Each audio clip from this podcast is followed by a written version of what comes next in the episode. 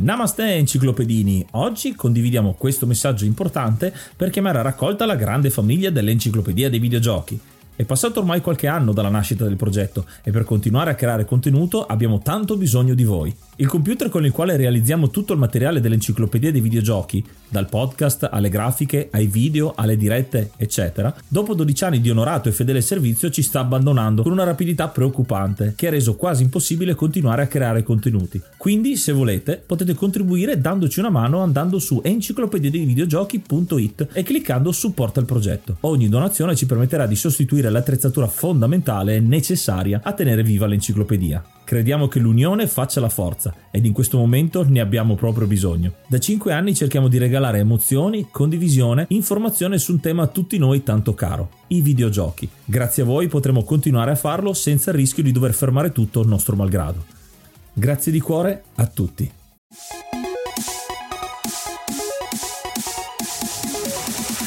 Namaste, benvenuti ad un episodio bonus dell'Enciclopedia dei Videogiochi. Io sono Yuga. E io sono Ace ed il podcast di oggi è il terzo della nostra serie Health Points. Questa nuova stagione si concentrerà di più sui risvolti psicologici legati al mondo dei videogiochi, dalle sue applicazioni alle sue controindicazioni. Ma noi siamo solo dei videogiocatori e per questo abbiamo invitato come compagno di viaggio Sebastiano di Neuropsycho Gaming, che è uno studioso di neuroscienze e appassionato videogiocatore che ci darà una mano a navigare nei meandri dell'argomento. Benvenuto Sebastiano. Grazie ragazzi, è un piacere essere di nuovo qui con voi, grazie nuovamente per eh, quest'altro invito e oggi sono doppiamente contento perché è presente anche un altro ospite che ora introdurrete sono felice comunque che si possa avere diciamo quest'altra opinione visto che l'argomento di cui parliamo è molto controverso. Here comes a new challenger, infatti oggi abbiamo con noi anche Lobby Frontali, Francesco Di Muro che è uno psicologo che lavora nel digitale che ci darà una mano in più, quindi è benvenuto anche a te Francesco. Francesco. Ciao, ciao, grazie per il benvenuto. Si sta comodi qui. Eh. Del digitale non vuol dire che sono un'intelligenza artificiale, ma mi occupo di come le cervella nostre sono state manipolate al digitale e come fare per farle manipolare in senso positivo, diciamo così. Bene, bene. Oggi quindi siamo con due ospiti per l'argomento odierno, che è un altro argomento come quelli che abbiamo trattato molto caro, soprattutto a noi del mondo dei videogiochi, ma anche dal punto di vista mediatico che questo argomento ha sempre generato dagli albori, già dagli anni 70 problematiche che vedremo in questo episodio. Infatti parliamo del ruolo della violenza nei videogiochi, come si è sviluppata e gli studi che sono stati fatti. Sì, è un argomento molto delicato che viene sempre visto da due punti di vista diversi. Quindi c'è chi è super contrario alla violenza nei videogiochi perché magari non conosce il mondo dei videogiochi e dall'altra parte ci sono quelli come noi che sono appassionati, che conoscono bene i videogiochi e dicono ma sì dai, la violenza nei videogiochi cosa sarà mai? Mm, abbiamo deciso di fare questa puntata un pochino più non o da una parte o dall'altra, ma andare ad analizzare qual è il problema, qual è la ragione per cui violenza e videogiochi sono così accomunati e direi che possiamo iniziare con un po' di definizioni iniziali, che dite? Sì, sì, assolutamente, possiamo iniziare un po' a chiarire, diciamo, alcuni, alcuni terminologie più che altro, come dicevate bene, l'argomento è molto trattato soprattutto sui mass media, quello che è un parere che possiamo esprimere inizialmente che molto spesso se ne parla a sproposito, quindi quello che speriamo di fare io e Francesco è andare un po' a chiarire, dare qualche dato soprattutto e poi ognuno può formarsi diciamo un'idea un po' più basata su alcune informazioni. Direi di partire andando un po' a definire cos'è l'aggressività e soprattutto andando a differenziarla da quello che invece è la rabbia e la violenza, perché in realtà non sono esattamente le stesse cose. Possiamo definire infatti la rabbia come l'emozione che proviamo, che diciamo è anche naturale, molto spesso la proviamo eh, a seguito di frustrazione oppure quando non riusciamo a raggiungere qualcosa o magari percepiamo come minacciato qualche nostro elemento importante. L'aggressività invece è quando questa rabbia che proviamo internamente trova un po' un suo sfogo, diciamo viene rivolto a un'azione, quindi aggressivo può essere un comportamento, può essere anche eh, un'espressione del viso, può essere il tono della voce. Violenza purtroppo è quando l'aggressività arriva proprio all'elemento peggiore, quando appunto arriva a essere rivolta verso gli altri, e quando si va in qualche modo a colpire qualcun altro e anche in maniera molto pesante. Sì, quello che emerge è che praticamente l'aggressività e la violenza in generale, proveniendo, cioè essendo delle emanazioni emozioni, di quella che è la rabbia, di un, cioè un, un'emozione, sono qualcosa che dal punto di vista genetico ed evoluzionistico sono dentro a noi e che non possiamo rinunciare. Ciò non vuol dire che l'essere umano è di base violento, ma che è anche violento, cioè oltre a essere gioioso, pauroso e tutte le altre emozioni che si possono enumerare, perché ci sono rimaste? Perché per l'evoluzione vuol dire che servono a qualcosa per sopravvivere. E in questo caso, in qualche modo, per conquistare, come ha detto prima Sebastiano, per conquistare qualcosa o per difendere qualcosa, quindi anche il nostro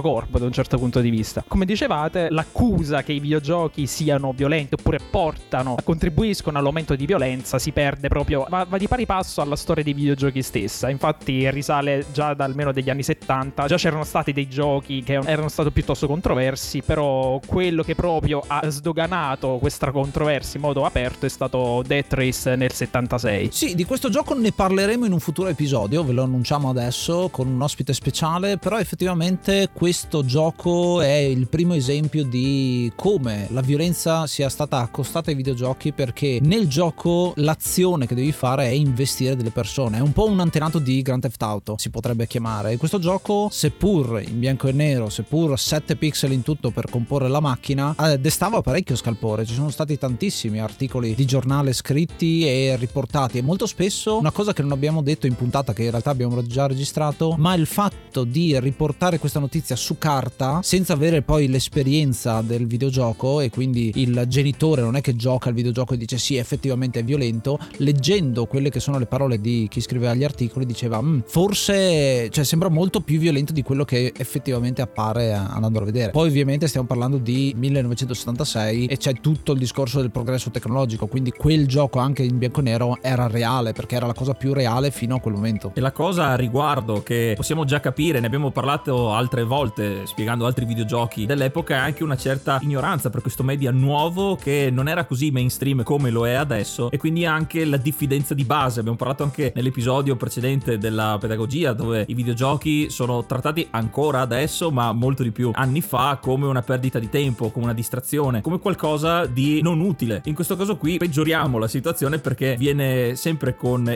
una certa ignoranza fatto l'articolone anche senza effettivi dati tecnici che a supportare queste teorie, giusto? Sì, anche che se il videogioco è solo l'ultimo, meglio, non più l'ultimo di una lunga coda che è iniziata con i fumetti, con i giochi di ruolo, anche con la settimana enigmistica a un certo punto di vista, davvero mi sa di sì, e, uh, eppure la musica metal, quindi c'è sempre stato una sorta di capro espiatorio che doveva assumersi tutte le colpe di, tutti, di, di, di tutto il male che c'era nell'umanità e quindi essendo poi quella cosa nuova è toccata anche ai videogiochi e ancora adesso in realtà c'è molta più consapevolezza, però c'è questo stereotipo un pochino rimasto e fa fatica un pochino a essere scardinato. Sì, sì, dici benissimo Francesco perché seppure questa analisi cominciò magari negli anni 70, abbiamo visto magari con la comparsa dei primi videogiochi un po' più violenti, ce la portiamo dietro ancora fino ad oggi, quindi capita molto frequentemente che a seguito magari non so di, un, di una strage come può essere non so il caso di un, di un atto di violenza, eh, molti giornali e tra tutti gli elementi che potrebbero andare a indicare, molto spesso purtroppo vanno a indicare soltanto se eh, l'autore è un videogiocatore, se magari ha utilizzato dei videogiochi violenti e molto spesso appunto manca diciamo un'analisi di tutti gli altri fattori, il videogioco, tu hai usato proprio il termine esatto, viene utilizzato come un capro espiatorio e diciamo che nel tempo si è sviluppata questa credenza eh, nell'opinione pubblica secondo cui il videogioco potrebbe proprio indurre un aumento dell'aggressività e un aumento del, della violenza. Rispetto a questo io vorrei portare alcuni dati che sono dati statistici. Ci fu questa analisi fatta da Ferguson, da questo studioso che poi ritroveremo anche più avanti, che molto semplicemente andò a controllare i numeri per vedere se effettivamente con la comparsa di questi videogiochi violenti ci fosse stato un aumento appunto dei casi, non so, di aggressioni, di omicidi magari proprio da parte di, dei videogiocatori. Prese in considerazione tutti i dati che venivano dal 1996 al 2011, che se vogliamo è un periodo di tempo in cui c'è stata un'esplosione del medium videoludico che prima magari era presente però era un po' più di nicchia, mentre da in quel periodo diciamo sono comparse anche più frequentemente non solo le console da casa, quindi c'era una fruizione maggiore. E andate a vedere se in quel periodo ci fosse stato un aumento appunto di questi casi di violenza. Fortunatamente non trovò questo aumento, anzi paradossalmente si vede come il numero di questi omicidi, che poi fu eh,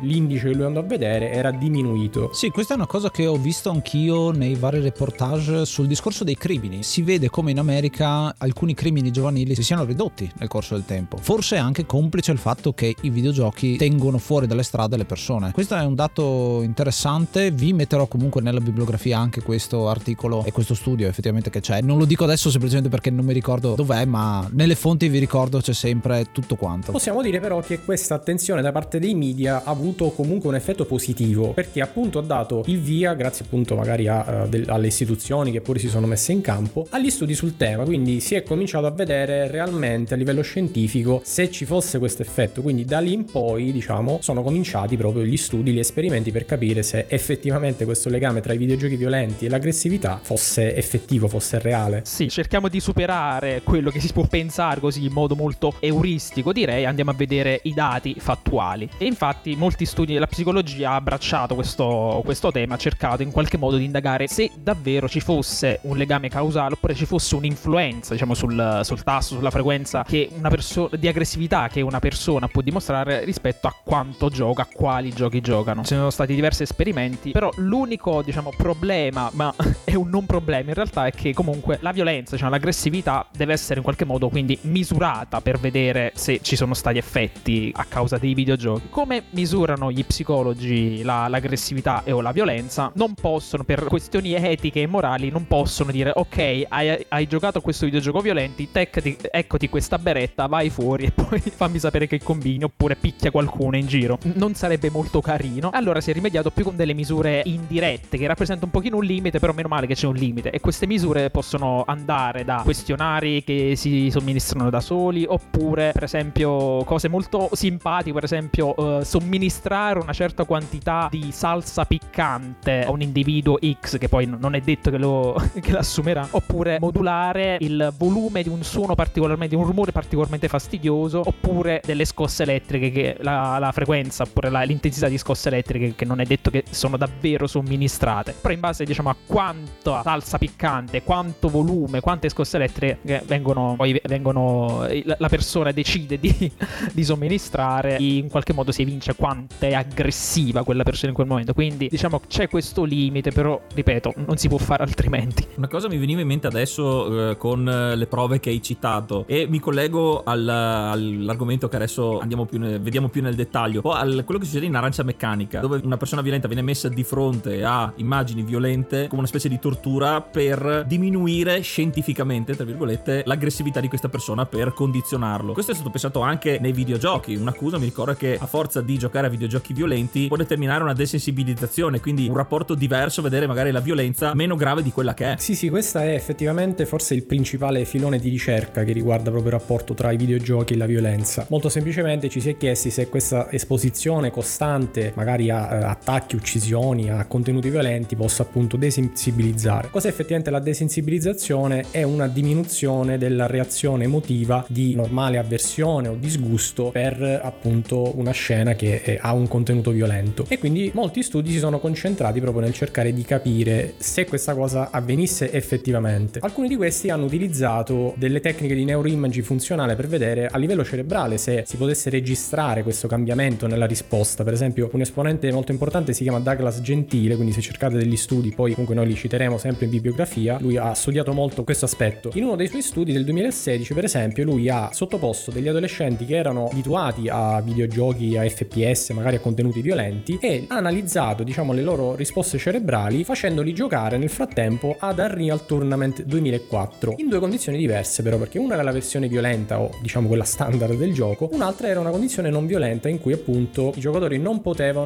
effettivamente sparare agli avversari la modalità scelta era proprio cattura la bandiera e loro potevano soltanto catturare la bandiera cioè non potevano proprio uccidere o colpire gli altri avversari quello che si è visto è che nella condizione violenta in questi videogiocatori che erano già comunque abituati cioè quindi avevano giocato per più tempo vi era una soppressione di alcune aree emotive quindi è come se nel cervello in qualche modo si andasse a diminuire la naturale risposta, potremmo dire quasi l'impressione che si ha naturalmente ad una scena violenta. Poi le aree che furono identificate in questo studio furono la corteccia cingolata anteriore, che la ritroveremo anche più avanti, e alcune aree della corteccia prefrontale. Questo non è stato l'unico esperimento, ce sono stati molti altri usando vari videogiochi. Per esempio, un altro che dimostra più o meno lo stesso è stato condotto nello stesso anno in cui hanno usato Carmageddon 2000, sempre versione violenta e non violenta, e confrontandolo, sempre inserendo una persona nella risonanza magnetica, hanno visto che praticamente c'è una manipolazione, diciamo, una modifica, un'alterazione del funzionamento di diverse aree, sia connesse alle emozioni che anche al, ai meccanismi di ricompensa che ha quando il cervello è a riposo. È la cosiddetta default mode network. Sì, quindi due studi già adesso che cercano di vedere il videogioco senza violenza e con violenza cosa cambia. E già ci sono dei risultati interessanti. Questo è sulla desensibilizzazione, una parola molto difficile per me purtroppo da dire, ma la diremo un po' di volte. E questa cosa è un um, fattore a breve termine, come questi studi probabilmente suppongono, oppure c'è qualche effetto a lungo termine? Ci sono studi a riguardo, ipotesi anche semplicemente? Sì, effettivamente anche questo elemento fu inserito perché eh, i due studi che abbiamo citato in precedenza furono studi che registrarono le attivazioni cerebrali nel momento del videogioco, in cui poi può, ci possiamo anche discutere sulla cosa, potrebbe essere anche naturale, tra virgolette, andare un po' a depotenziare la reazione emotiva, anche perché altrimenti tu non potresti fruire, diciamo, quel particolare contenuto. Ma effettivamente quello che ci si è chiesti è se poi questa cosa veniva a mantenersi nel tempo e quindi alcuni studi andarono a vedere che succede se i videogiocatori vengono sottoposti a sessioni di gioco con questi con contenuti violenti per lungo tempo. Per esempio, ci sono due studi molto recenti, tra l'altro 2018 e 2019, di Simone Kuhn, che è una delle studiose più importanti di questo settore, che sostanzialmente sottopose dei videogiocatori a GTA 5. Gli studi furono due, nel primo, eh, il primo durò 16 settimane, il secondo invece due mesi. Il primo si concentrò sull'aspetto proprio cerebrale e dimostrò come, registrando l'attivazione cerebrale non durante il videogioco, ma in un'altra fase, non si registrava questo aumento della desensibilizzazione, il che porrebbe a favore dell'ipotesi che l'effetto esiste, però magari è a breve termine. In più l'altro studio che diciamo portò avanti l'analisi per più tempo, perché furono due mesi, non rintracciò nessuna differenza significativa proprio nei valori di aggressività e anche di impulsività e altri fattori che vennero analizzati. Sì, una cosa che qua viene da chiedersi, ok, anche se si è visto che avviene una certa desensibilizzazione, ma questa cosa è necessariamente qualcosa di negativo, cioè vuol dire che davvero poi me ne frega, divento insensibile a scenari violenti, magari anche reali, che potrebbero avvenire sotto i miei occhi? La risposta non è così ovvia in realtà, perché per esempio desensibilizzarsi a qualcosa di violento permette di, di reagire anche non, non, in modo automatico, in modo emotivo, in modo diciamo scioccante. Ad esempio quando una persona è appassionata di film horror, quindi ha visto molti film horror, è difficile che si spaventi allo stesso modo dopo 100 film che ha visto. E questo non è neanche necessariamente connesso all'empatia, non vuol dire che non sono più sensibile ad alcuni contenuti violenti, vuol dire che poi non sono più empatico, cioè se succede qualcosa di negativo a una persona non mi si rispecchiano più queste emozioni, quindi in certo qual modo non sento più il vissuto emotivo di quella persona dentro di me, non viene, non viene riflesso in qualche modo. Anzi, il preparare diciamo una persona, il desensibilizzare può essere anche utile dal punto di vista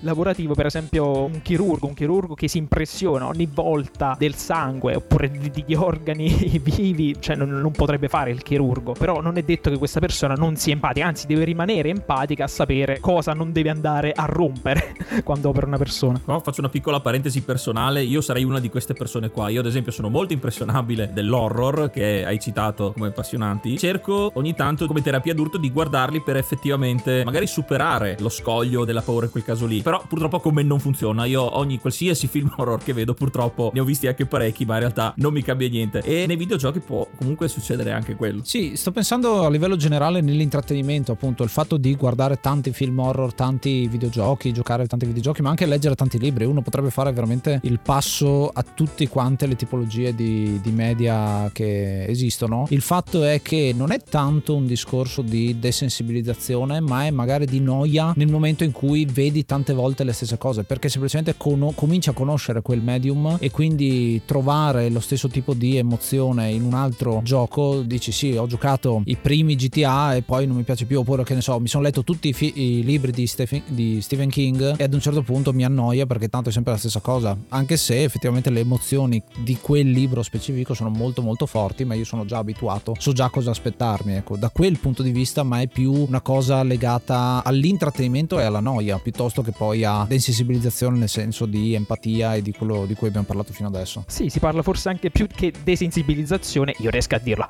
si parla più di abituazione. Quindi quando il nostro cervello è esposto continuamente a, continuamente delle sensazioni simili, a un certo punto poi la soglia per ottenere lo stesso effetto, uh, lo stesso effetto diciamo sul nostro corpo si abbassa, quindi abbiamo bisogno di qualcosa di maggiore, di qualcosa davvero uh, ultra uber violento per uh, provocare la stessa reazione. Questo ed è una domanda che volevo volevo farvi perché lo trovo comunque molto interessante, molto curioso, una domanda che mi sono sempre fatto anch'io. Questo livello di stimolo che può causare quello che hai appena detto dipende anche spesso da come viene presentato il media videoludico nel nostro caso. Può essere come i, mm, magari uno stimolo maggiore negli sparatutto in prima persona perché comandiamo direttamente come se fossimo noi con la nostra visuale a commettere questi atti violenti o comunque di gioco o magari in terza persona come appunto GTA. Quindi si ha uno stimolo, una sollecitazione diversa? Ma diciamo che in generale il fatto di operare su di uno schermo ovviamente consente un eh, distacco emotivo per quello che stiamo facendo. E, e poi effettivamente questa cosa che dici tu eh, l'abbiamo trovata proprio in uno studio che eh, ha confrontato diciamo la, sempre l'attivazione cerebrale in videogiocatori mentre giocavano FPS in prima persona e terza persona. Quindi abbiamo proprio la, la, lo studio che ha cercato di rispondere alla tua domanda. Effettivamente quello che si è visto è anche intuibile che l'attivazione emotiva a livello cerebrale si manifestava molto di più nella prima persona perché magari la terza persona consente di distaccarsi molto di più da quello che si sta facendo, si percepisce come qualcosa di esterno a sé, mentre nella prima persona è come se appunto tu ti senti che stai effettivamente facendo quella cosa che poi essendo un FPS si tratta proprio di colpire un'altra persona. Però secondo me questa è una prova già di per sé importante perché ci fa capire come modificando diciamo delle condizioni c'è comunque un cambiamento e cambia anche il distacco rispetto a questa cosa. Ora, a parte prima persona e terza persona, secondo me questa cosa avviene ovviamente rispetto allo schermo e alla vita reale, cioè quello che magari la mia conclusione, la mia opinione su questo aspetto della desensibilizzazione. Desensibilizzazione sul contenuto che tu vedi su uno schermo in un videogioco non necessariamente ti può portare poi nella vita reale a manifestare la stessa cosa e poi ovviamente ci sono altri fattori che entrano in gioco. Francesco citava l'empatia che è fondamentale, lo sviluppo morale, la cultura, l'aspetto cognitivo, quindi ci sono tanti altri fattori a entrare in gioco. Ce ne sono tanti di quei fattori in gioco che è impossibile enumerarli. Sì, questo immergersi di più nel gioco con la prima persona potrebbe essere utile perché effettivamente l'immersione è una delle cose che rende il videogioco unico, una delle poche cose che lo differenzia un po' dal resto dei, dei medium, la, l'interattività, quella che diciamo sempre che c'ha solo il videogioco e forse qualcos'altro, ad esempio l'architettura mi viene, ma ne parleremo magari da un'altra parte, con il fatto che puoi interagire con l'arte, ma il bello del videogioco è proprio questo, è un suo punto cardine. Questa cosa poi come effettivamente, che altre reazioni possono scaturire eh, nel, nel, giocatore? Beh, diciamo che altri studi poi si sono concentrati ovviamente eh, sull'aggressività, perché appunto il centro un po' del, dell'analisi, quindi alcuni studi hanno cercato di vedere se proprio quelle aree che sono indicate spesso come all'origine o comunque legate alla, all'aggressività si attivassero in qualche modo durante appunto l'esposizione a videogiochi violenti. Uno di questi studi per esempio andò a notare come durante appunto il videogioco che ha questi contenuti sembra esserci un'attivazione in un'area che abbiamo detto prima che è la corteccia cingolata anteriore e soprattutto nell'amigdala. L'amigdala è un piccolo centro nervoso, che posso diciamo nella parte centrale se vogliamo più in profondità rispetto agli emisferi cerebrali ed è estremamente connesso alle nostre emozioni ed anche all'aggressività. Quindi sembra esserci questa maggiore attivazione. In realtà alcuni autori hanno cominciato a eh, diciamo eh, provare a interpretare in maniera diversa questa attivazione perché più che di aggressività forse sarebbe il caso di parlare di arousal che appunto è diciamo l'attivazione fisiologica che noi abbiamo in determinate situazioni ed è anche naturale che questo aumento dell'attivazione ci sia in un gioco talmente stimolante come può essere un videogioco d'azione. Quindi in realtà in questo caso non andrebbe a coincidere strettamente con l'aggressività. È una cosa che è ancora in dubbio. Molto più importante è che poi studi recenti io cito questo studioso che si chiama Andrew Cibilski che in realtà eh, ha portato dati a supporto dell'ipotesi opposta. Proprio nel 2019 ha analizzato delle risposte da parte di tantissimi adolescenti che erano abituati a giocare ai videogiochi e che magari avessero giocato a videogiochi violenti recentemente e visto come non c'è questo legame statistico con l'aggressività e con i comportamenti aggressivi quindi in realtà c'è anche questo risultato che va un po' a smentire il trend o comunque l'opinione comune. Sì poi c'è da anche da dire che ma siamo sicuri che tutti quegli studi che hanno detto che studiavano l'aggressività studiavano davvero l'aggressività non è che forse più parsimonioso oso dire che stavano studiando in realtà un altro fenomeno. Infatti spesso andando a rivedere si è visto che molto probabilmente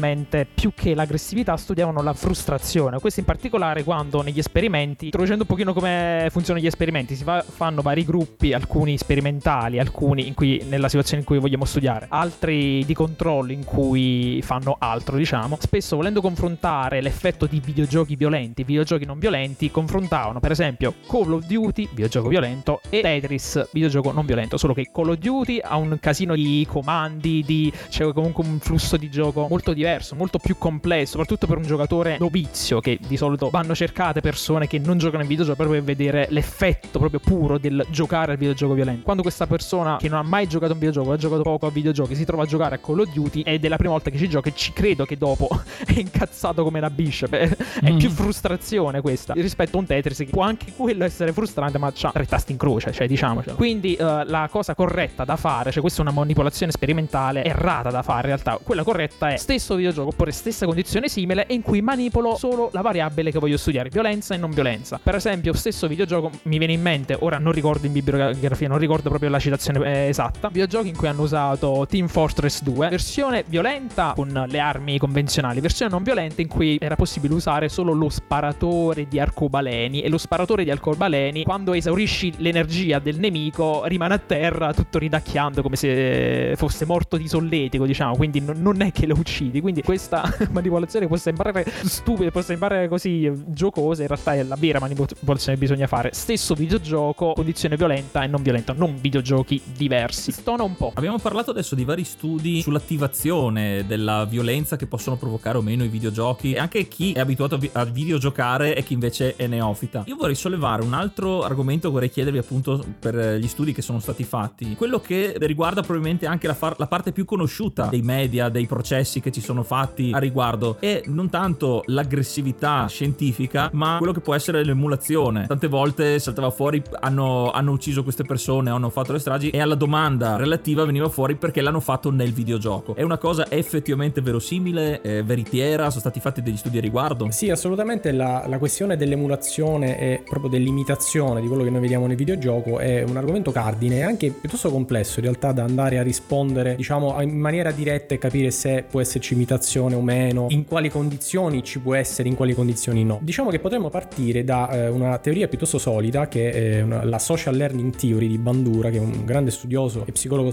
è iniziato maggio, quindi aggiorniamo l'elenco e ringraziamo l'hard mod Cry King e i normal mod Rick Hunter, Groll, Don Kazim, Lobby Frontali, D-Chan, Blackworm, Stormbringer, Baby Beats, Belzebrew, Pago, Strangia, Numbersoft, Sballu 17, LDS, Brontolo 220, Dexter, The Pixel Chips, Ing Bastard, Vito M85, Noobswick, Appers, Vanex Abadium e Nikius 89. Se vuoi entrare anche tu nel gruppo dei mecenate vai su enciclopedia dei videogiochi.it, clicca supporta il progetto e tramite la piattaforma Coffee potrai avere accesso ai nostri video backstage, allo store e anche al feed podcast senza pubblicità. Seguici anche su Instagram at Enciclopedia dei Videogiochi, lì ci sono tantissimi contenuti tra cui le live del mercoledì e anche su Threads dove potete ascoltare e guardare i testi scritti da Ace. Sociale scomparso purtroppo poco tempo fa. Secondo questa teoria il bambino va a apprendere diciamo molti comportamenti osservando come questi comportamenti vengono fatti dall'adulto, quindi è dall'osservazione dell'adulto che appunto emerge questo desiderio un po' di imitazione. Ci furono degli studi, alcuni dei quali quali presentavano anche dei video a contenuto piuttosto aggressivo e si vedeva che appunto i bambini, soprattutto più piccoli, potevano essere condizionati da questa visione e essere portati in qualche modo a riprodurre la cosa. Uno studioso che poi citeremo dopo perché ha elaborato uno dei modelli con cui viene interpretato, diciamo, l'effetto del videogioco violento sull'aggressività si chiama Bushman e si è spinto un po' più in là perché è andato a vedere il rapporto dei bambini appunto con e degli adolescenti in realtà con le armi da fuoco che possono mostrarsi non solo nei videogiochi ma anche per esempio nella televisione. Quello che lui ha ha visto un po' nei suoi studi è che effettivamente quando vengono mostrati dei contenuti legati appunto all'utilizzo di queste armi da fuoco è più probabile che soprattutto a breve termine magari il, il bambino o l'adolescente, quindi parliamo comunque di minore, eh, se gli viene data la possibilità di utilizzare un'arma da fuoco tende proprio a utilizzarlo con maggiore probabilità. Sostanzialmente un effetto probabilmente c'è, nel senso che appunto c'è questa imitazione, questo aspetto comportamentale che secondo me è soprattutto automatico ed è anche naturale naturale, cioè eh, basti pensare ora banalmente a quando magari abbiamo a che fare con dei bambini, bambini piccoli, quando guardano l'adulto che fa qualcosa c'è l'imitazione immediata, quindi c'è questo aspetto. Ovviamente questo deve essere però soppesato insieme ad altri fattori se andiamo a raccontare degli episodi di cronaca e parliamo di emulazione di atti molto violenti, soprattutto in persone un po' più grandi, perché secondo me ci può stare che si manifesti questo processo nei bambini più piccoli, però già se la cosa si manifesta nell'adolescente o nell'adulto, secondo me in quel caso i problemi sono in altre cose e quindi dovremmo andare sostanzialmente a vedere appunto queste altre componenti. Specifichiamo che nell'esperimento che hai citato Sebastiano l'arma era scarica, eh.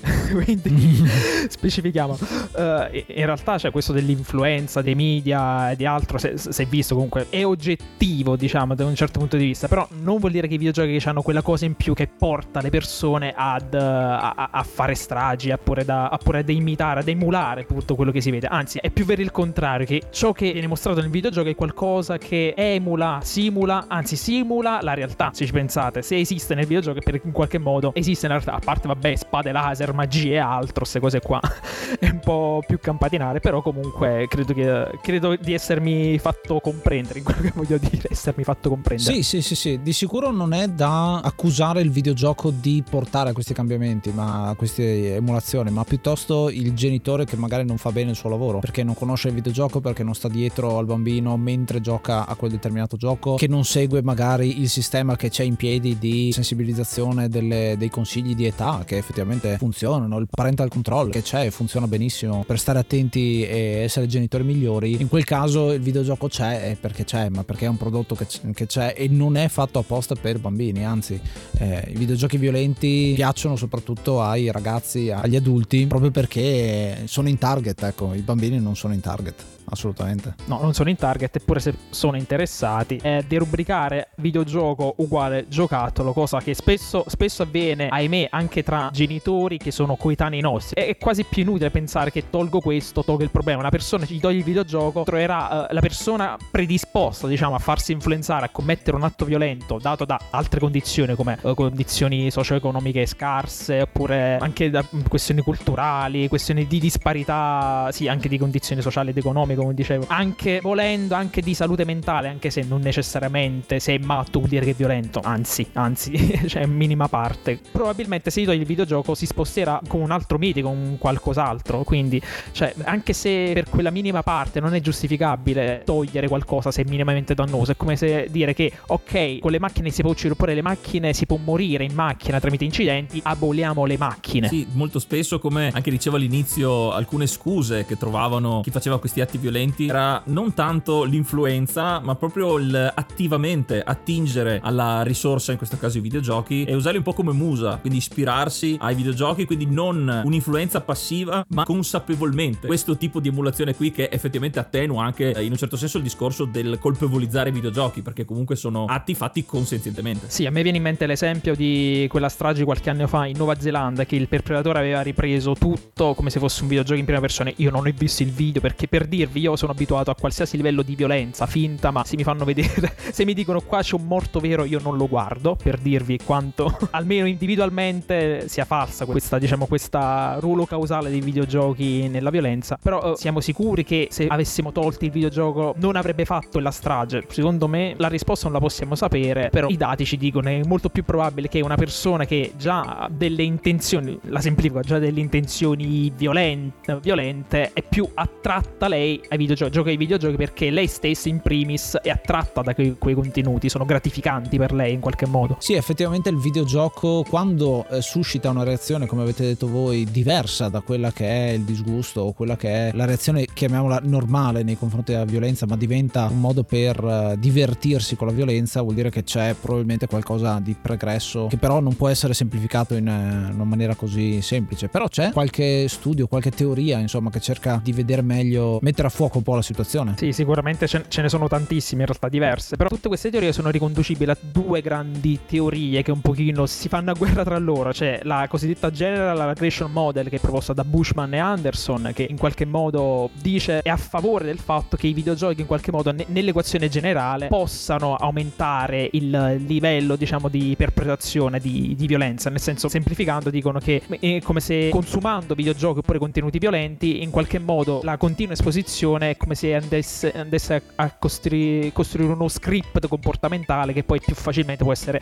attivato o riprodotto. Dall'altra parte della barricata ci, uh, c'è Ferguson con il cosiddetto catalyst model, in cui modello catalizzatore in cui indica che ci sono molti fattori soppesati in maniera diversa, di cui però il, praticamente il consumo di contenuti violenti ha un ruolo molto marginale rispetto ad altri, ad altri fattori che sono molto più alla base base. Questo è molto interessante perché fino adesso abbiamo parlato di come possono essere considerati i videogiochi come unico strumento, unica motivazione per eh, la violenza o gli atti di violenza, quindi una certa denuncia specifica sul videogioco. Ma come dicevi, in realtà ci sono tanti fattori, come diceva questa teoria, ce ne possono essere diversi, quindi essendo ogni individuo diverso può avere altri fattori che possono anche fargli assimilare in maniera differente il contenuto dei videogiochi. Sì, quello che ci dice Ferguson è proprio questo, con il suo modello ci dice che eh, l'episodio violento, l'atto violento è determinato da una costellazione di tantissimi fattori per i quali il videogioco o un altro contenuto può essere al massimo un catalizzatore, da questo proprio il nome del modello, quindi non è la causa, ma è un elemento che può andarsi a mescolare, diciamo, con gli altri che però sono la vera sede del problema, sono veramente gli elementi casualmente connessi al comportamento. E come accennavi tu ce ne sono veramente tanti, per esempio alcuni studi hanno ipotizzato che alcuni tratti di personalità, quindi magari avere una specifica indole può in qualche modo aumentare la tendenza delle persone all'aggressività, appunto perché eh, diciamo il loro carattere in qualche modo è più predisposto a questa determinata reazione. Possiamo avere per esempio anche degli eventi emotivi transitori, eh, questo si è visto tante volte quando per esempio alcune persone attraversavano magari un periodo eh, particolarmente critico e quindi questo provocava il fatto che magari le normali barriere che noi abbiamo rispetto magari alla, alla rabbia e all'aggressività sono un po' più allentate, quindi questo purtroppo può portare magari a, a rendere diciamo concreto un atto che magari non lo sarebbe stato. Tra i vari fattori uno di quelli che vorrei sottolineare molto è l'aspetto dell'empatia, l'abbiamo citato prima. Io in questo periodo sto tra l'altro conducendo una ricerca eh, insieme a una docente dell'Università di Carleton che è rivolta proprio a capire come si sviluppa l'empatia agli adolescenti e quanto diciamo questa può pesare. Secondo me l'empatia è uno dei problemi e la sua carenza ovviamente è uno dei problemi dei giovani di oggi. Mi basta pensare a quello che avviene banalmente su internet, per esempio nel cyberbullismo, quello che si vede è proprio la, l'incapacità in questo momento di molti adolescenti, giovani adulti di andare a mettersi nei panni dell'altro, andare a capire che l'altro avrà delle reazioni emotive rispetto al comportamento che abbiamo noi. Molti studi, molte analisi psicologiche rispetto a persone giovani che hanno magari fatto degli atti eh, violenti piuttosto pesanti hanno rintracciato questo elemento, cioè il fatto che proprio fosse carente l'empatia verso gli altri quindi questo secondo me tra i vari fattori è uno dei più centrali. Poi ovviamente intervengono anche altri fattori, per esempio eh, io inserirei anche l'aspetto culturale, cioè fa- ci sono delle culture che purtroppo vanno in realtà a incentivare l'atto aggressivo, cioè quasi a considerarlo una scelta giusta. Eh, purtroppo ancora oggi eh, può sembrare assurdo dire una cosa del genere, ma ci sono culture sottoculture magari all'interno di un paese che eh, purtroppo in qualche modo trasmettono questo messaggio che in realtà l'aggressività è simbolo di forza, che è qualcosa di veramente aberrante e magari crescere in un ambiente del genere può determinare il fatto che l'atto violento non è bloccato, non è percepito appunto quasi come negativo e quindi purtroppo questo è uno dei fattori che si inserisce insieme ad altri,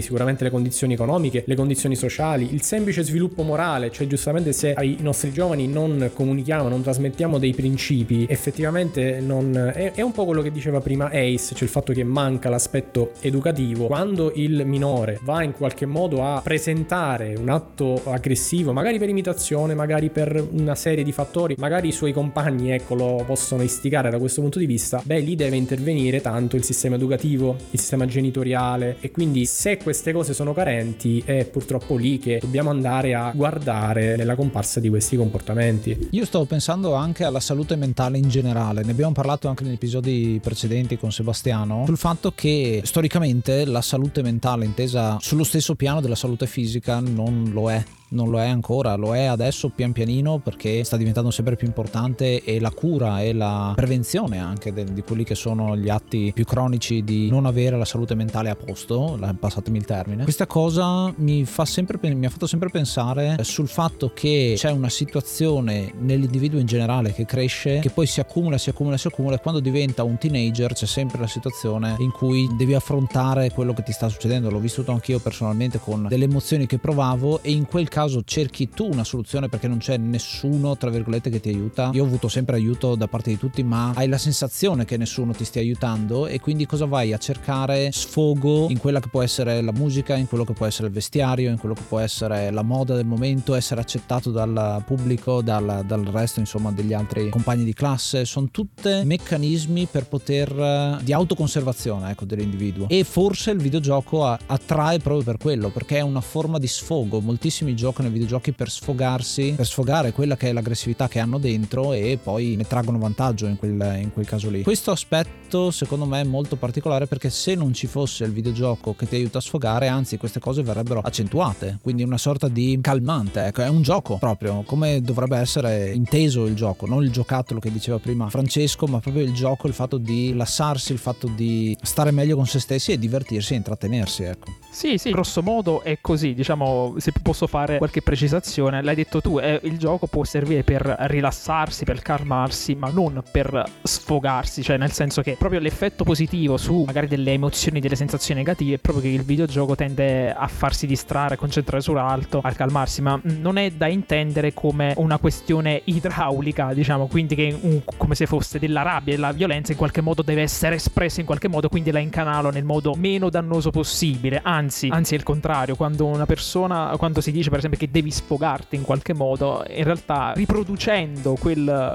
quel comportamento tendi a rinforzarlo perché l'hai fatto, è, è, stato gratificante e lo ripeti ancora di più. Per esempio, tut, tutta, questa, tutta questa è la teoria che c'è dietro alle cosiddette rage room, non so se ne, se ne avete mai sentito parlare, praticamente delle stanze apposta dove c'è... Sì, volevo giusto, volevo giusto citarle, ma vai, vai pure. Scusami. Vabbè, dove... No, no, no, che mi è venuto in mente anche a me mentre lo dicevi. Pieni di tanti begli oggetti, vai là con delle protezioni, una mazzata da baseball e spacchi tutto. In teoria, in teoria questo poi dovrebbe servirti a, a calmarti, a, a, ridurre le possibilità che tu possa esprimere queste, questi atteggiamenti, questi comportamenti verso le persone. In realtà stai facendo il contrario, perché nel momento in cui lo fai, quando sei arrabbiato, il comportamento, cioè più qualcosa, un comportamento lo ripeti, più si rinforza quel, quel comportamento, più hai probabilità poi di esibirlo. Quindi backfired proprio, proprio come si, si suol dire. Quindi il videogioco si calma, ma non perché ti sfoghi, ma perché ti rilassi. Tranne i Souls-like, quelli bestemmi e basta. Quindi abbiamo visto una carrellata di tanti fattori differenti, quindi non solo il colpevole, il videogioco, il media eh, specifico che fa diventare o comunque provoca reazioni, accentua l'aggressività e la violenza, anzi è davvero una percentuale bassissima di influenza che può avere. Gli studi che, fa- che sono stati fatti, che abbiamo citato, però immagino abbiano portato anche delle effettive dichiarazioni a riguardo per proprio l'informazione pubblica. Sì, diciamo che eh, l'ente che in qualche modo si è esposto da questo punto di vista è l'American Psychological Association che in due occasioni in realtà sia nel 2015 che nel 2019 ha creato proprio delle task force di scienziati, ricercatori, professionisti del campo anche sanitario per cercare proprio di rispondere a questa domanda. Quindi ha voluto un po' andare a rivedere tutti questi studi che abbiamo citato noi insomma andare a soppesarli e provare a diciamo estrapolarne delle conclusioni finali. E quello che eh, è andato a rispondere diciamo in entrambi i casi l'APA è stato appunto che se c'è un effetto del videogioco sull'aggressività sul comportamento violento questo è sicuramente di basso peso diciamo. Non è qualcosa che può incidere nel determinare pu- proprio un comportamento violento. E questo lo, re- lo dicono proprio nell'ultimo report. In nessun caso si può considerare il videogioco come causa del comportamento violento un po' come abbiamo detto prima perché questo è determinato da una costellazione di fattori su cui eh, effettivamente bisognerebbe concentrare l'attenzione. Sì, anche se spesso questi report sono stati molto frettolosamente spesso presi come evidenza che i videogiochi fanno male, ma perché n- sempre la stampa sensazionalistica, persone poco attente con le hanno letto in profondità, tanto che la stessa APA ha dovuto esprimersi, leggete bene, abbiamo detto che sì, possono avere un effetto minimo, ci andate oltre ad, a leggere, oltre a possono avere un effetto, un effetto così minimo che è molto infio, molto trascurabile, ripeto. Questa comunque è una costante purtroppo perché soprattutto quando si parla di videogiochi molto spesso anche risultati di studi oppure determinati dati vengono sempre un po' manipolati interpretati se vogliamo da, in molti articoli e soprattutto vengono iper semplificati. Quello che dice l'EPA è appunto questo, cioè no, non bisogna andare a semplificare un argomento che di per sé è veramente complesso. Eh sì, soprattutto dall'altra parte dell'oceano, cioè negli Stati Uniti. Da un report del 2018 questo emergeva che su 100 statunitensi ci sono 120,5 armi. Al secondo posto c'è solo lo Yemen con 52,8 armi e lo Yemen è un, uno stato martoriato da una guerra che dura da anni, quindi fatemi un po' le, le somme. Poi anche quando accadono le cosiddette mass shootings, eccetera, eccetera, fanno molto audience perché comunque è un evento sing- singolare, però fa sembrare quasi che ehm, avvengono, cioè che avvengono tipo milioni di persone morti per stragi ogni anno a causa di mass, uh, mass shootings. In realtà questi omicidi di massa, queste stragi mh, mm, corrispondono circa lo 0,02% uh, delle violenze perpetrate negli Stati Uniti in, uh, in, generale. Si sa che la lobby delle armi li,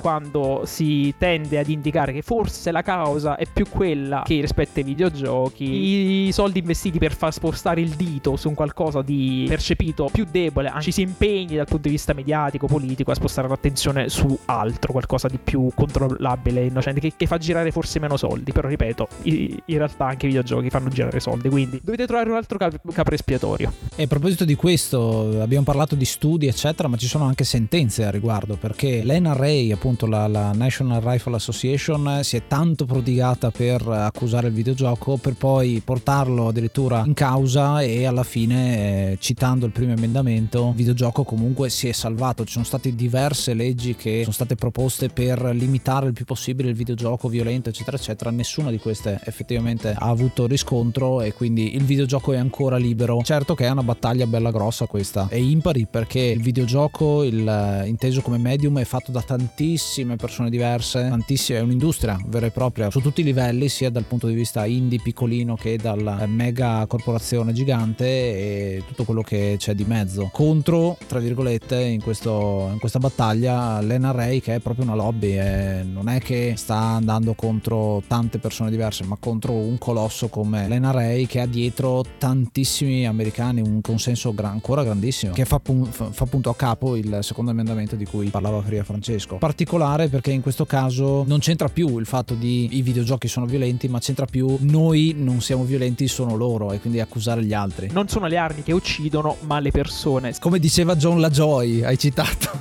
un ragionamento che stavo facendo adesso e che volevo eh, metterlo all'attenzione in modo da parlare in questo episodio è che il videogioco violento, con tutte queste accuse come elemento scatenante della violenza e abbiamo visto con i vari esempi e i eh, vari elementi che in realtà non è solamente quello, anzi è molto bassa la percentuale, però a quel punto basterebbe per toglierlo dal discorso eliminare i videogiochi violenti, se sono così brutti non, dov- no, non dovrebbero neanche essere vogliata la gente a giocarci. E in questo caso, e parlo da appassionatissimo di sparatutto in prima persona, particolarmente cruenti come Doom, Duke Nukem, anche quelli più moderni, che sono un po' il, il punto debole, hanno quell'attrattiva particolare di, eh, della violenza che comunque attira a giocare. Quindi in questo caso chiedo, come mai in ogni caso, nonostante i vari dati e le varie predisposizioni delle persone, come mai questi videogiochi violenti attirano così tanto? Beh, diciamo che eh, quello che si è provato a capire è se appunto fosse la componente violenta quella ad attirare maggiormente nell'utilizzo di questi videogiochi. In realtà eh, ci sono questi due scienziati, si chiamano Rigby e Ryan, che hanno dimostrato come effettivamente sono altre le componenti che in qualche modo ci attirano questo, questa tipologia di giochi. Loro si sono riferiti soprattutto agli sparatutto che infatti tu hai appena citato e hanno utilizzato una teoria che è la teoria dell'autodeterminazione che appunto ci fa capire, questo in realtà l'abbiamo accennato nel primo episodio del Points che parlava della salute mentale, i videogiochi in realtà vanno molto a soddisfare alcuni nostri bisogni psicologici di base, quali per esempio quello della competenza, dell'autonomia decisionale, il senso di autoefficacia, cioè il fatto che io posso mostrarmi competente e bravo effettivamente nel gioco è qualcosa che va a soddisfare comunque la mia autostima, mi, mi, mi dà diciamo questo boost positivo. E quindi questi giochi hanno molto spesso degli obiettivi facilmente realizzabili, hai un feedback immediato perché magari puoi dare un colpo in, diciamo in breve tempo, puoi comunque raggiungere degli obiettivi, sono veloci, sono frenetici, quindi c'è questa componente che sembra essere quella molto importante. E poi non bisogna dimenticare che sono giochi appunto molto divertenti, cioè sono giochi veramente costruiti proprio per divertire, quindi non necessariamente la parte violenta quella che interessa. In più, rispetto proprio a questo argomento, bisogna considerare che eh, anche i giochi non violenti, come sappiamo, sono eh, molto apprezzati dai, dai videogiocatori. Sì, infatti, si è visto usando proprio Half-Life, come dicevo prima, una condizione violenta e non violenta,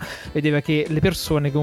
che, che ci giocavano, eh, entrambe, soddisf- entrambe, le versioni soddisfavano questi bisogni, quindi eh, a, prescindere dal fatto che fossero violenti o meno, quindi non è la violenza ad attrarre i videogiocatori giocatori, ma quanto essi soddisfano bisogni psicologici. Un'altra anche per esempio la, la necessità di relazionarsi, di, di, stare con altra gente, di divertirsi, di, di, di socializzare. In particolare, quindi, come detto, gli sparatutto multiplayer coprono tutti questi bisogni fondamentali della cosiddetta autodeterminazione, che ripetiamo sono la competenza, l'autonomia e la necessità di relazionarsi. Io voglio citarvi anche un altro gioco che mi è venuto in mente durante questo episodio ed è parliamo di giochi violenti, parliamo di giochi in prima persona e c'è un gioco che è uscito un po' di tempo fa, un gioco un po' più di nicchia eh, perché non so quanti lo conoscono, del 2015, si chiama Viscera Cleanup Detail, un gioco che effettivamente ti mette in mano uno scopettone e devi, lo scopo del gioco è pulire il sangue dalle pareti e le viscere tutto quello che trovi di quello che è successo prima, quindi tu sei quello che arriva dopo che c'è stato il deathmatch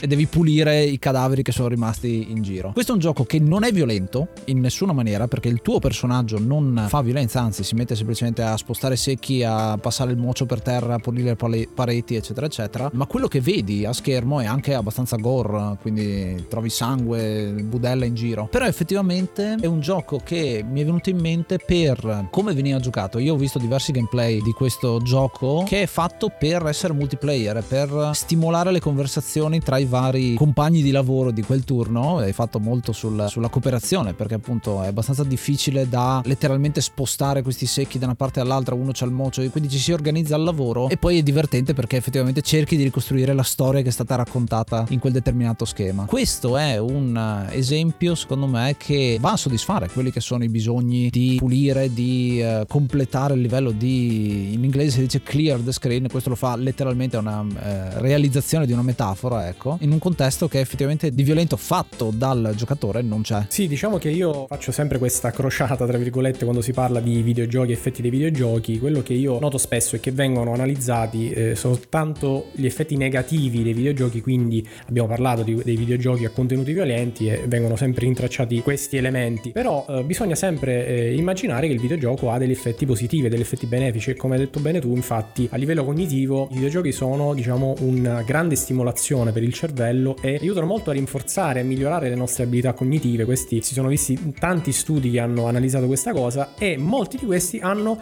considerato proprio gli FPS perché la, la dinamicità, la, la, rapidità, il fatto di dover magari rispondere prontamente non fa altro che migliorare le nostre capacità mentali e molti studi eh, in neuroscienza hanno visto come le aree cerebrali che sono attivate durante il videogioco vanno poi ad essere rinforzate. Rispetto a questa cosa c'è uno studio che vorrei citare che è del 2017, poi lo metteremo sempre in bibliografia, che era rivolto agli anziani. Questo studio tra l'altro eh, l'abbiamo trovato insieme a Francesco per eh, un episodio che abbiamo fatto insieme che riguardava lo sviluppo delle funzioni esecutive, che sono le funzioni mentali superiori della mente. È molto interessante perché questo studio fu fatto su anziani e si vide come gli anziani videogiocatori performavano di più di anziani invece che non erano abituati a videogiocare, quindi si vedeva proprio questo effetto positivo anche a lungo termine. Ma la cosa più interessante che si collega alla puntata di oggi è che appunto il test che fu analizzato, fu utilizzato, anzi scusate, che era il flanker task, andava ad analizzare anche aspetti di inibizione comportamentale, di impulsività e di controllo e regolazione del comportamento, cioè potremmo dire quasi che il videogioco aiutava ad essere più prudenti, cioè a regolare di più il proprio comportamento, che se vogliamo è proprio l'opposto invece di lasciarsi andare a comportamenti impulsivi e violenti. Sì, poi ci sono stati altri studi, ma è un pochino da vedere perché in realtà abbiamo parlato di tanti studi, ma la letteratura a volte in questo settore, si è visto in uno degli ultimi articoli, fa, ha fatto un pochino acqua da tutte le parti, nel senso che parecchi studi, come questo che sto citando, che visto che in realtà uh, interferiscono, alcuni studi, ripeto, hanno detto che in realtà interferiscono sul funzionamento cognitivo a causa dell'elevato, diciamo, reattività emotiva che va a interferire con le funzioni cognitive superiori. Però in realtà è possibile anche a breve termine e con dei giocatori inesperti, però in realtà questi è da un po' da vedere da capo tutta questa letteratura perché ha presentato tanti problemi. Innanzitutto quello del fatto che uh, una cosa importante per uno studio scientifico per dimostrare che quei risultati sono veri è che deve essere ripli- replicato, deve essere fatto nelle stesse condizioni con altre persone, magari anche con più persone. Spesso e volentieri questi studi non, uh, non hanno replicato, non sono stati replicati, uh, quindi riducendo di molto il loro potere predittivo e scientifico. Quindi comunque un, è un po' paludoso questo, questo settore. Per fortuna ultimamente sono uscite molte meta-analisi, molte review, cioè uh, articoli scientifici che vanno ad analizzare un, un certo numero di studi scientifici fatti in precedenza eh, complessivamente, come se fosse quasi un solo esperimento, vanno a sommare un pochino mm, statisticamente tutto quello, tutti i dati ottenuti e cercano di riprodurre delle for- delle, dei numeri più verosimili e realistici. Quindi diciamo che la cosa che si dice sempre spesso è che c'è bisogno di maggior ricerca, more research is needed. Non che tutto quello che abbiamo detto è falso assolutamente, però soprattutto per quanto riguarda a volte, c'è da dirlo, sembra un bias nostro, la letteratura che ha affermato che i videogiochi sono violenti, spesso il bias era nelle stesse persone che lo conducevano, perché si è visto che spesso e volentieri molti ricercatori che uh, hanno studiato questo fenomeno cercando di trovare che i videogiochi erano violenti, in prima persona non erano dei giocatori, non conoscevano bene il, uh, il medium. Ecco, credo che questo sia il punto conclusivo, diciamo, di questo episodio, che noi diciamo sempre con l'enciclopedia, si accomuna tantissimo. Il fatto che bisogna conoscere le cose, uh, bisogna impararle, bisogna documentarsi, bisogna vedere i fatti e fare le opinioni dopo, eh, cominciare a creare le opinioni dopo. Mentre vedere studi, eh, grazie intanto a Francesco e a Sebastiano per il loro prezioso aiuto perché effettivamente veniamo esposti a eh, tantissimi studi diversi che per ora non mostrano nessun tipo di correlazione tra quella che è l'aggressività insomma riascoltatevi l'episodio un paio di volte perché sono tantissime cose dette in questo episodio qua. Il fatto di mettere sul piatto tutti questi fatti aiuta a conoscere meglio il videogioco che è una passione che abbiamo tutti se no non sareste qua ad ascoltarci che è uno strumento potentissimo ecco. Questo sicuramente sì come ha detto Sebastiano prima di sviluppo della persona e non da derubricare semplicemente con un i videogiochi sono violenti, io non ci gioco, che, che, forse è la cosa contraria, anzi come ha detto Francesco adesso, tanti studi sono stati fatti da gente che non conosceva i videogiochi e che magari andandoci a giocare avrebbe avuto un'altra reazione, un po' come dicevamo all'inizio con The Trace, col fatto che la gente non giocava ai videogiochi diceva The Trace è violento, ma leggeva gli articoli delle persone che criticavano il gioco e diceva ah allora il videogioco è violento. E non è la stessa cosa perché non sono fatti, non vai a vedere alla fonte effettivamente com'è quel videogioco. E anche in questo episodio abbiamo davvero avuto tanto di cui parlare su un argomento molto caro al mondo eh, dei videogiochi e dei videogiocatori, ovvero quello della violenza e anche il prossimo episodio sarà su un'altra tematica molto discussa e molto eh, aperta a tantissimi eh, risvolti, quello invece della dipendenza dal videogioco. E avremo quindi modo di riparlarne con i nostri ospiti che salutiamo nuovamente. Bastiano e Francesco, dove possiamo trovarvi? Allora, potete cercare ascoltare Neuropsico su tutte le piattaforme di ascolto, è un podcast che esce il sabato e racconto proprio di tutti gli argomenti di cui abbiamo parlato oggi, quindi più che altro effetti psicologici e cerebrali dei videogiochi e anche delle nuove tecnologie digitali, quindi Neuropsico e mi trovate. Invece a me mi trovate prevalentemente su Instagram, quindi et lobby frontali tutto attaccato, anche se negli ultimi mesetti ho pubblicato quasi zero, però stranamente ho, più, ho guadagnato più follower da quando non pubblico, forse è un segno. e poi mi trovate in vari format, quella su Runtime Radio che è una web radio che fra poco diventerà anche un'associazione. Ecco, bellissimo. Troverete ovviamente tutti i link eh, all'interno della, della descrizione dell'episodio. E quindi mi raccomando, ascoltate l'enciclopedia dei videogiochi. Io sono Yuga. Io sono Ace. Io sono Sebastiano. E io Lobby Frontali. Namaste and be brave.